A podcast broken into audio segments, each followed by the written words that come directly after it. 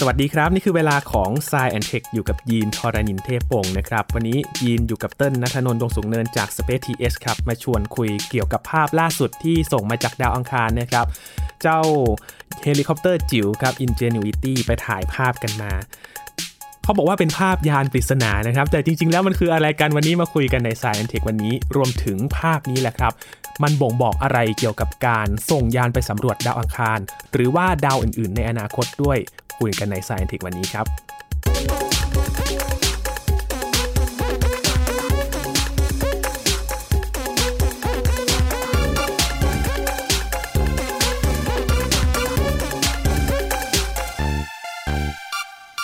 เป็นเวลา 1 ปีกว่าๆแล้วนะครับเพิ่งครบมา 1 ปีไม่นานนี่เองครับ หลังจากที่ยานสำรวจ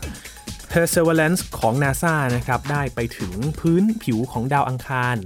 แล้วก็ไปพร้อมกับเฮลิคอปเตอร์จิ๋ว Ingenuity ด้วยนะครับ ก็มีการเก็บข้อมูล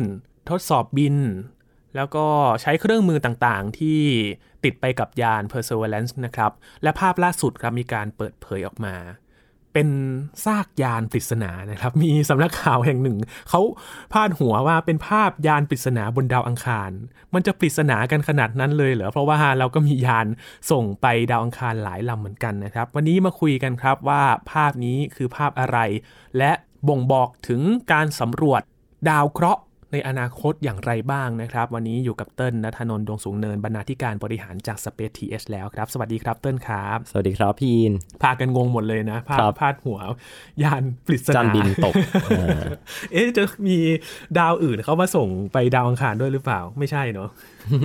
ครับ แต่จริง ๆ แล้วมันคือภาพอะไรครับเติ้ลที่ Ingenuity เนาะไปเจอมา ครับผมมันเป็นภาพของตัววัตถุวัตถุหนึ่งแล้วกันนะครับ คือมีลักษณะเป็นจานคว่ำนะครับ ก็ครับคือพูดง่ายๆคือจานบินนั่นแหละนะครับ หรือว่าที่ภาษาฝรั่งเขาจะเรียกว่าเป็น flying saucer นะฮะคือเป็นจานบิน ลักษณะมันเนี่ยก็จะเป็นจานสีขาวนะฮะแล้วก็ตกกระจายอยู่ทั่วบริเวณเลยนะครับ คือมีร่องรอยของความเสียหายอยู่ ซึ่ง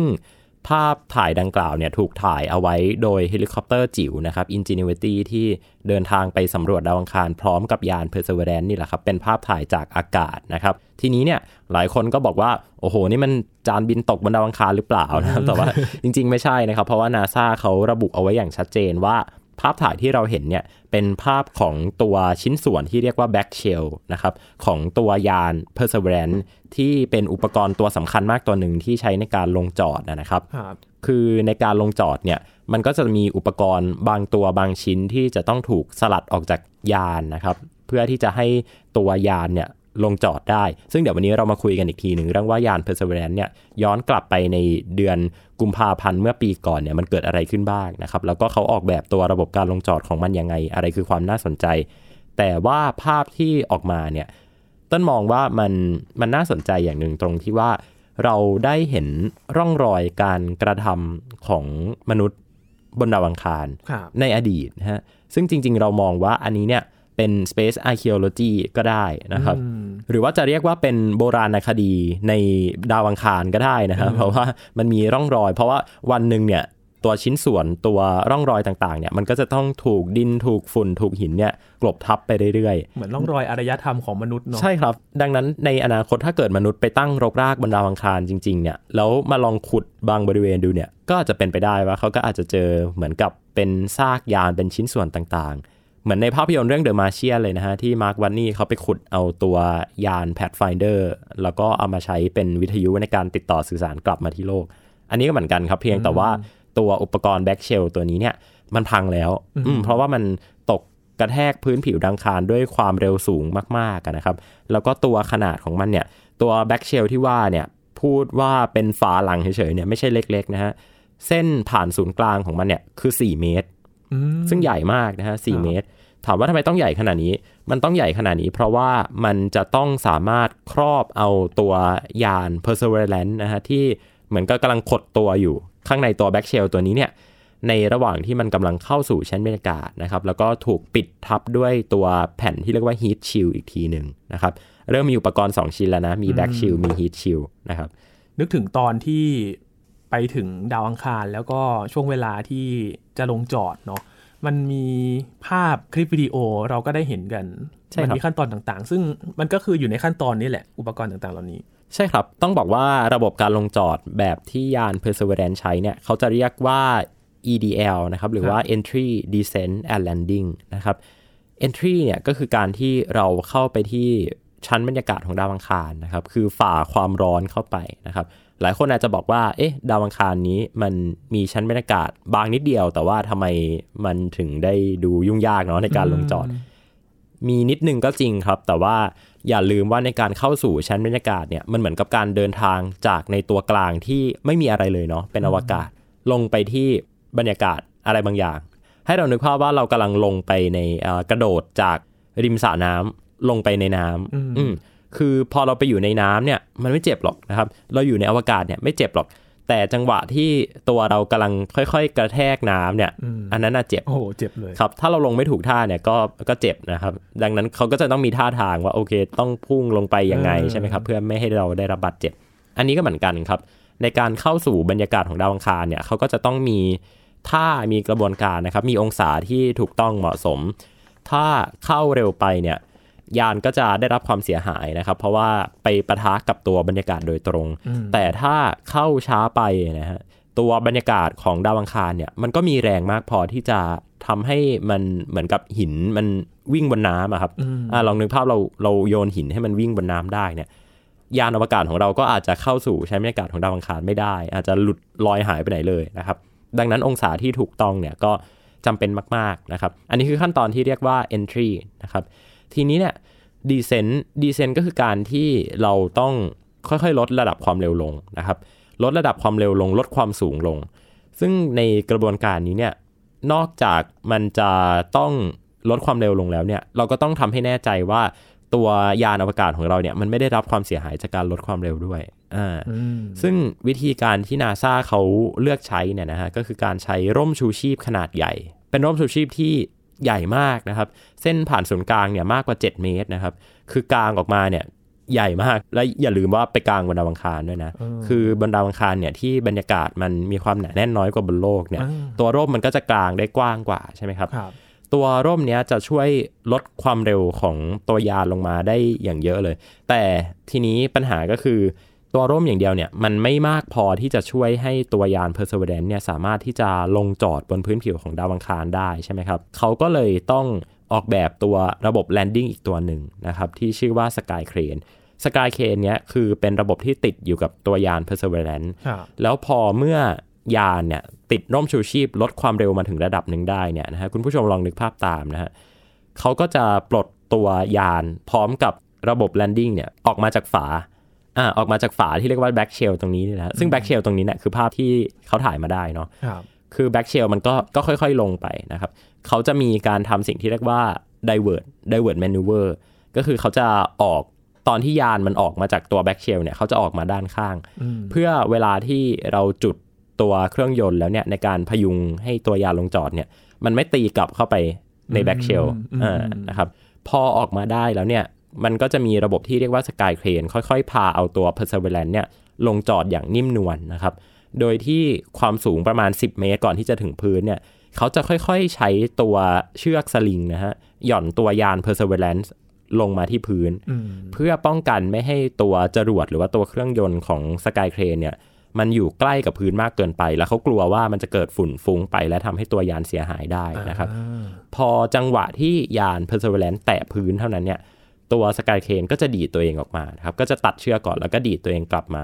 แล้วจังหวะที่ตัดเชือกเนี่ยก็จะต้องแน่ใจได้ว่าตัวยานเนี่ยมันถึงพื้นเรียบร้อยแล้วเออหรือจังหวะที่ตัวสกายเคนเนี่ยเขาดีดตัวออกมาเนี่ยก็ต้องมั่นใจว่าเชือกถูกปลดออกเรียบร้อยแล้ว ไม่งั้นมันจะดึงลากเอาตัวเอายานไปด้วย Perseverance ไปด้วยนะครับนี่คือกระบวนการที่เขาใช้ในการลงจอด แต่เราจะไปโฟกัสกันที่ตัว Perseverance ซะส่วนใหญ่นะครับ เพราะว่าอันนั้นเป็นจุดสนใจของเรา ทีนี้เนี่ยหลายคนก็สงสัยว่า อ้าวแล้วชิ้นส่วนที่เหลือ หายไปไหน ตัวแบ็กเชลตัว Heat Shield นะ Heat Shield ก็คือแผ่นกันความร้อนที่คอยปิดมาเนี่ยกับตัวร่มชูชีพอ่าอันเนี้ยหายไปไหนนะครับ ซึ่งจุดตกที่ตัวร่มชูชีพแบ็กเชลแล้วก็ Heat Shield เนี่ยไปตกอยู่เนี่ยก็ไม่ได้ห่างไกลจากจุดที่เป็นจุดลงจอดมากนะฮะเพราะว่าบริเวณที่เป็นลงจอดเนี่ยเขาชื่อว่า g e r a s o Crater เนาะ g e r a s o Crater ก็เป็นบริเวณที่ เป็นเหมือนกับแอ่งอุกกาบาตนะฮะ เครเตอร์ก็คือเป็นหลุมอุกกาบาตนะฮะครับสามารถถ่ายภาพได้โดยยานอวกาศมา reconnaissance orbiter มาก่อนหน้านี้แล้วนะฮะ แต่ว่าเป็นภาพถ่ายจากวงโคจร เราก็จะเห็นเป็นเพียงแค่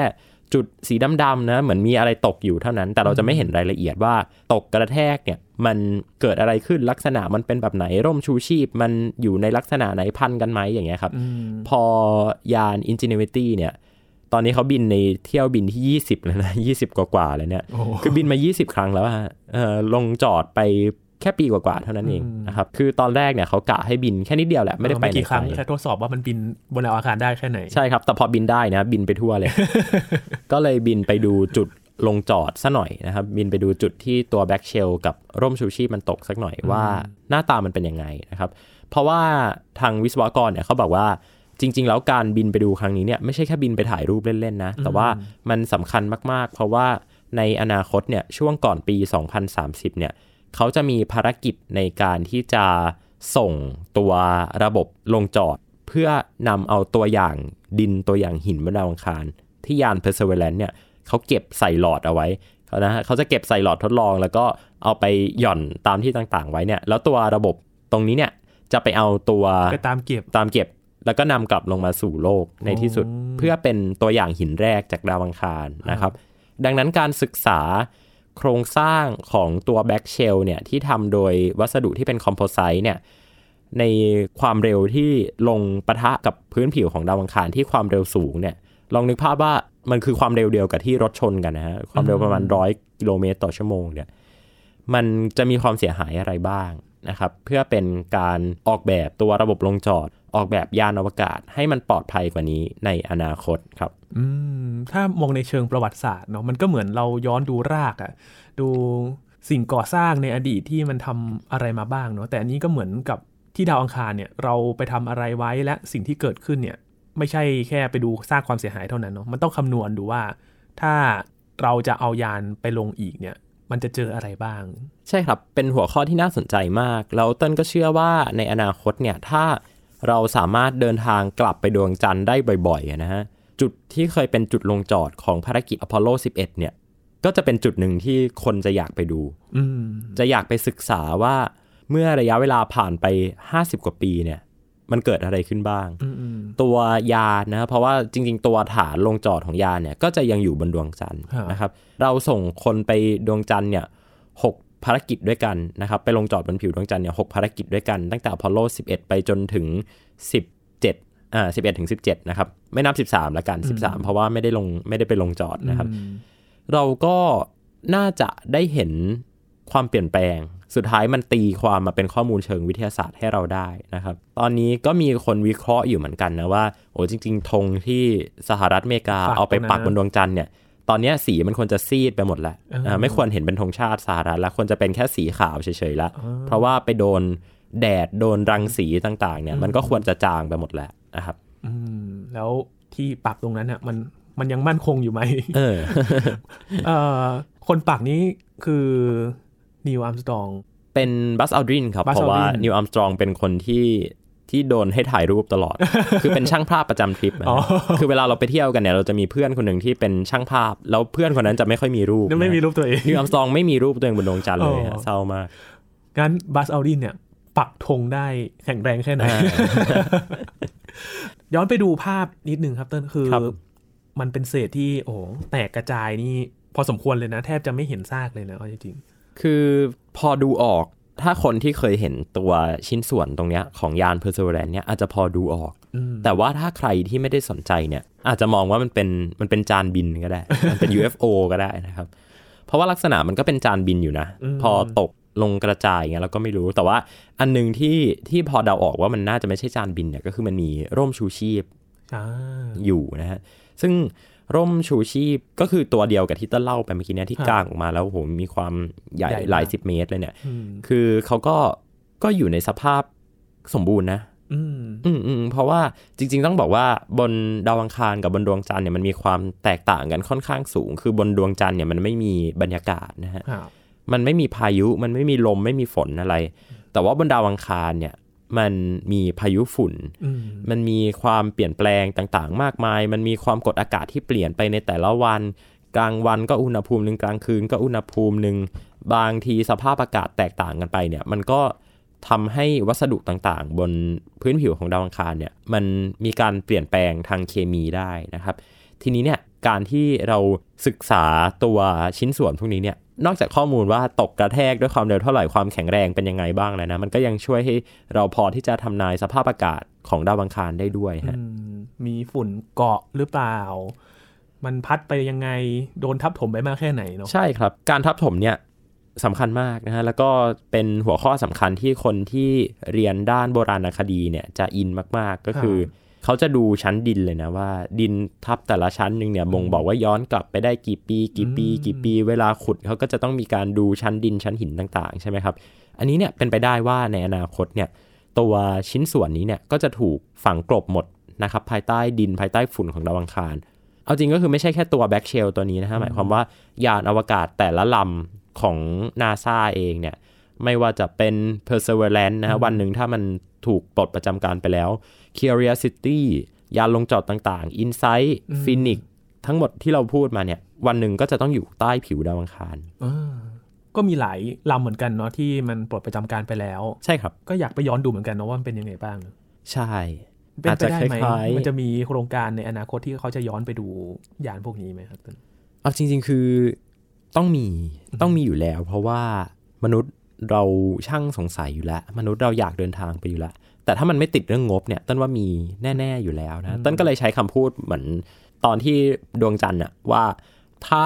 การไปสำรวจดวงจันทร์มันเป็นเรื่องปกติ แล้วเราไปกันได้บ่อยๆ นึกจะไปที่ไหนก็ไปได้เนี่ยมันมนุษย์ก็อยากย้อนกลับไปดูจุดลงจอดของอพอลโลอยู่แล้วนะครับอันนี้ก็เหมือนกันว่า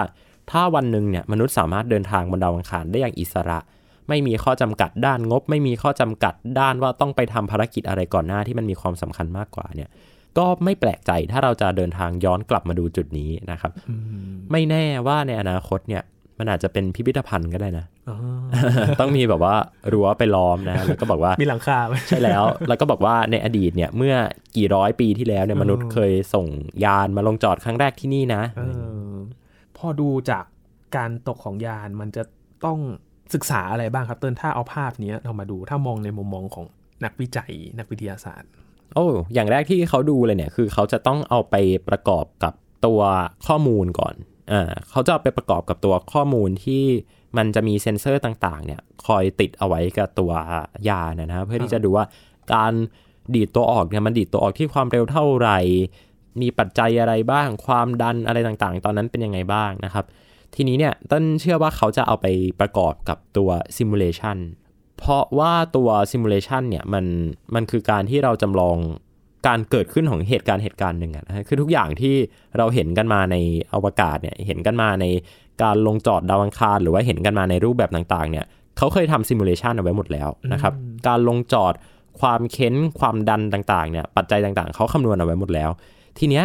สิ่งที่เกิดขึ้นจริงเนี่ย มันตรงหรือว่าไม่ตรงกับซิมูเลชันอันนี้เป็นหัวข้อสำคัญ เพราะว่ามันจะทำให้เราออกแบบซิมูเลชันที่ดีขึ้นในอนาคต ไม่ใช่เพื่อให้เรากลับไปย้อนแก้ไขอดีตนะ แต่ว่าเพื่อทำให้ในอนาคตเนี่ยเราทำ simulation การลงจอดของยานออกมาเนี่ยมันแม่นยำมากขึ้น ดังนั้นนักวิเคราะห์นะฮะหรือว่าวิศวกรเนี่ยเขาก็อาจจะไปดูว่าระบบ การลงจอดที่เขา simulation เอาไว้เนี่ยตอนที่มันตกกระแทกพื้นดาวอังคารเนี่ยมันแตกกระจายออกมาในลักษณะแบบนี้จริงหรือเปล่านะครับและมีปัจจัยอะไรบ้างที่เราอาจจะหลงลืมไป ไม่ได้เอามาคำนวณนะครับอันนี้เป็นข้อมูลที่นักวิจัยหรือว่า engineer เนี่ยเขาจะอยากรู้มาก ๆ เพราะว่ามันจะนำมาซึ่งอนาคตที่การลงจอดเนี่ยมันจะแม่นยำกว่าเดิมครับอืมเพราะว่าจอดบนดาวอังคารนี้ก็เหมือนเป็นโจทย์ยากของทุกครั้งเลยเนาะเพราะว่าก่อนหน้านี้มันก็มี ไม่ประสบความสำเร็จก็มีในการลงจอดใช่ไหมใช่ครับ ต้องบอกว่า JPL เนี่ยเป็นเหมือนกับผู้เชี่ยวชาญและกันเป็นผู้เชี่ยวชาญที่ส่งยานไปลงจอดบนดาวอังคารแล้วก็สำเร็จบ่อยที่สุดแล้วนะครับ จริงๆเจ้าที่ 2 ที่สำเร็จเนี่ยก็เพิ่งจะสำเร็จไปเมื่อปีที่ผ่านมาเองก็คือจีนเนาะอ่าจีนเป็นชาติที่ 2 ที่สามารถส่งยานไปลงจอดบนผิวดาวอังคารได้สำเร็จนะครับ แต่ชาติก่อนหน้าไม่ว่าจะเป็นสหภาพโซเวียตในอดีตนะครับ หรือว่ารัสเซียในยุคปัจจุบัน หรือว่าองค์การสำรวจอวกาศยุโรปหรือว่าอีซ่าเนี่ยก็ล้วนแล้วแต่เคยส่งยานไปลงจอดบนดาวอังคารแต่ว่าดันไม่สำเร็จนะครับ อย่างเช่นภารกิจ Beagle 2 ของอังกฤษนะฮะที่อังกฤษเป็นผู้นำเนี่ยในตอนนั้นที่ยังเป็นสมาชิก EU อยู่เนี่ยครับก็ทำยานร่วมกับ ESA นะครับชื่อว่า Beagle 2 ก็เป็นยาน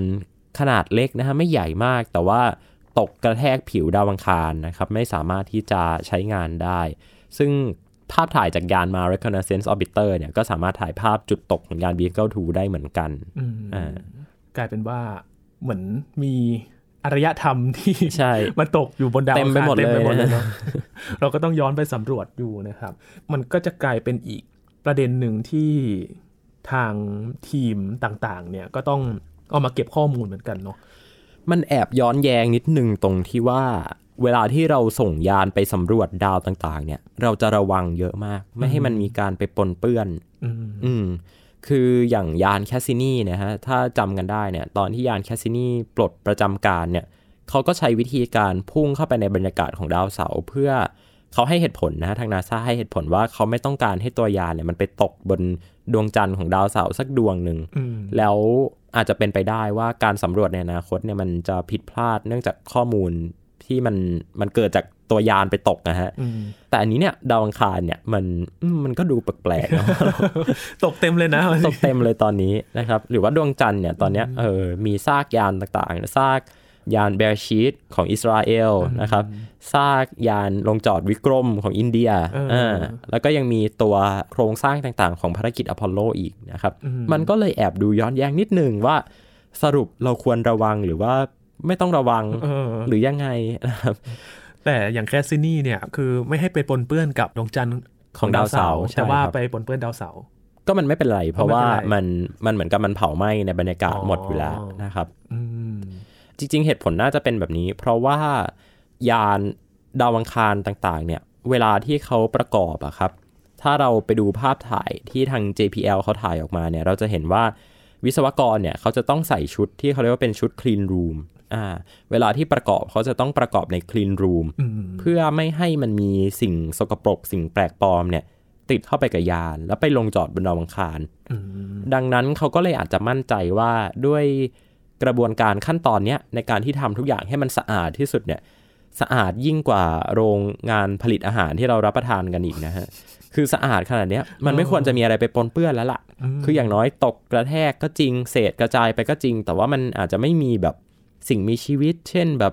แบคทีเรียหรือว่าอะไรอย่างเงี้ยไวรัสอะไรต่างๆอ่าไปปนเปื้อนนะครับ ไม่อย่างนั้นสมมติว่าในอนาคตตัวแบคทีเรีย หรือว่าไวรัสพวกเนี้ยมันไปอินโวบนดาวอังคารนะมันไปมีวิวัฒนาการบนดาวอังคารเออมันกลายเป็นมนุษย์ต่างดาวมายึดโลกทำยังไงอันนี้พูดแบบไกลเออขนาดแค่ส่งนักบินอวกาศไป ISS ก็ยังต้องแบบๆใช่กักครับตัว ต้องใช่ไหมกักตัวกันตั้งหลายวันเออเออก็ยังงงอยู่เนอะว่า เออ สรุปแล้ว อยากให้มันปนเปื้อนไหมเอาเป็นว่าระวังได้ก็ระวังแล้วกัน แต่ว่ากรณีนี้คือมันมันก็คงยากอะเนาะที่จะบอกว่าลงจอดเบาๆนะครับ อย่าให้ไปกระแทกเออ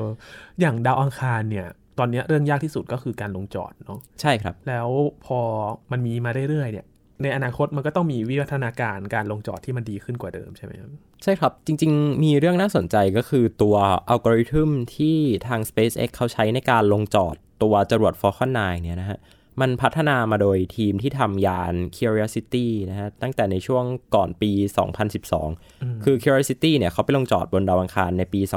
2012 ดังนั้นตัวระบบอัลกอริทึมระบบซอฟต์แวร์ต่างๆเนี่ยเขาจะต้องพัฒนาตั้งแต่ช่วงประมาณปีแบบ 2007 2008 2009 แล้วนะครับ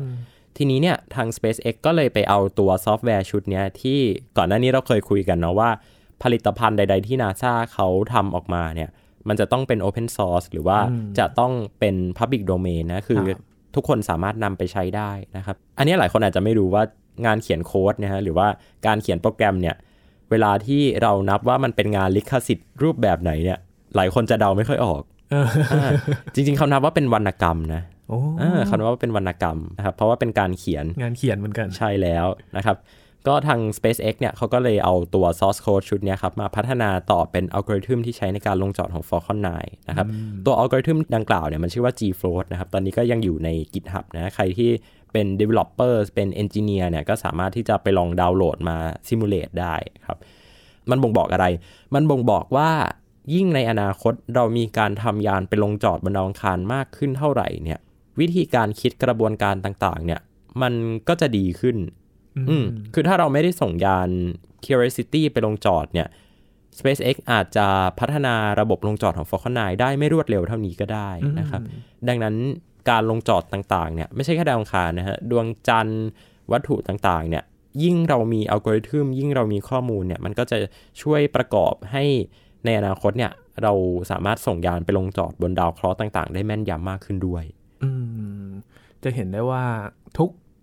การลงจอดทุกการส่งยานเนี่ย มันต้องเก็บข้อมูลหมดเลยเนอะถูกต้องครับอืมไม่อย่างนั้นก็เอามาพัฒนาต่อไปไม่ได้นะครับ และสิ่งที่มันตกเต็มดาวอังคารเนี่ยอืมก็เป็นหลักฐานชิ้นสำคัญเหมือนกัน